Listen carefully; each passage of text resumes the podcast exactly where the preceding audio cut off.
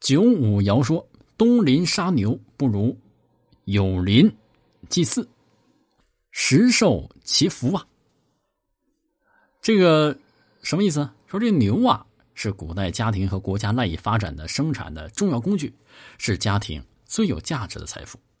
有些王朝呢，把这个杀牛列为重罪，那就是要保护耕牛，保护生产力。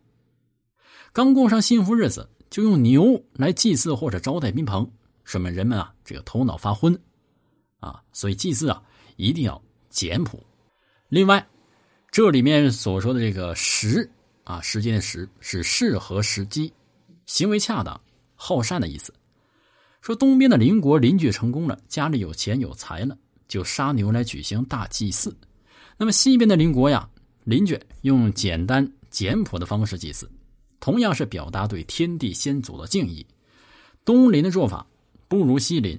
西林做法呢，可以实实在在的承受神灵的福泽，而相也认为西林的行为是正确十一的。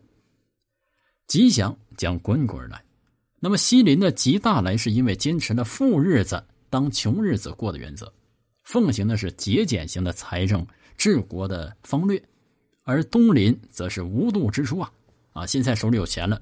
仓里有粮，连牛都要杀，但是不考虑明天过不过日子，怎样会有神来相助呢？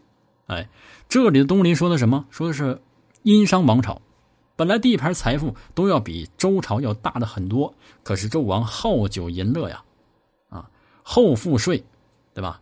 这个税非常的重，老百姓这个有苦难言呐。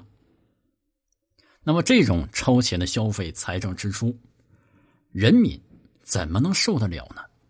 所以啊，文王认为西周的节俭财政很正确，要他的后人无论多么富有，都要节俭行政。啊，不要学东林。当然，历史也证明了文王财政思想的对的。